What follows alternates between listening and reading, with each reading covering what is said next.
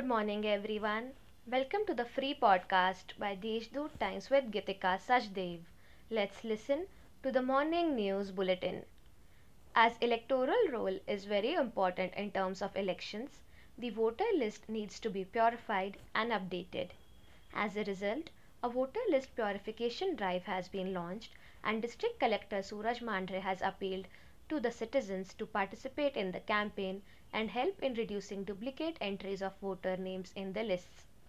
If it is observed that the names have been deliberately repeated, criminal action may be taken against such persons under the Election Act, warned Mandre.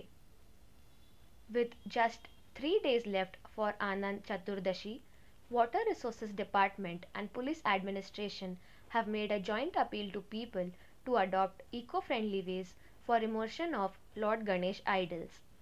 Devotees should not immerse Ganesh idols in reservoirs of Gangapur, Ghatmi, Godavari, Kasyapi, Darna and others. Instead, they should adopt an environment-friendly way for the process, appealed Sagar Shinde, Executive Engineer, Water Resources Department. The state government has instructed the concerned company to reimburse ten percent of the total royalty on the Mumbai Nagpur Samruddhi Highway.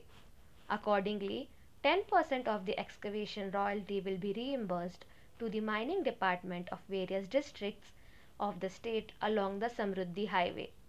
This will add rupees nine point six nine lakh to the Nashik district mining department's treasury. The forest department rescued a leopard yesterday in Rahuri village of Bhagur near Devlali.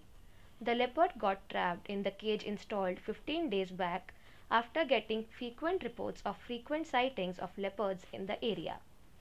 That's all for the important updates of the day. For more details, visit the Deshdoot's website. Have a nice day.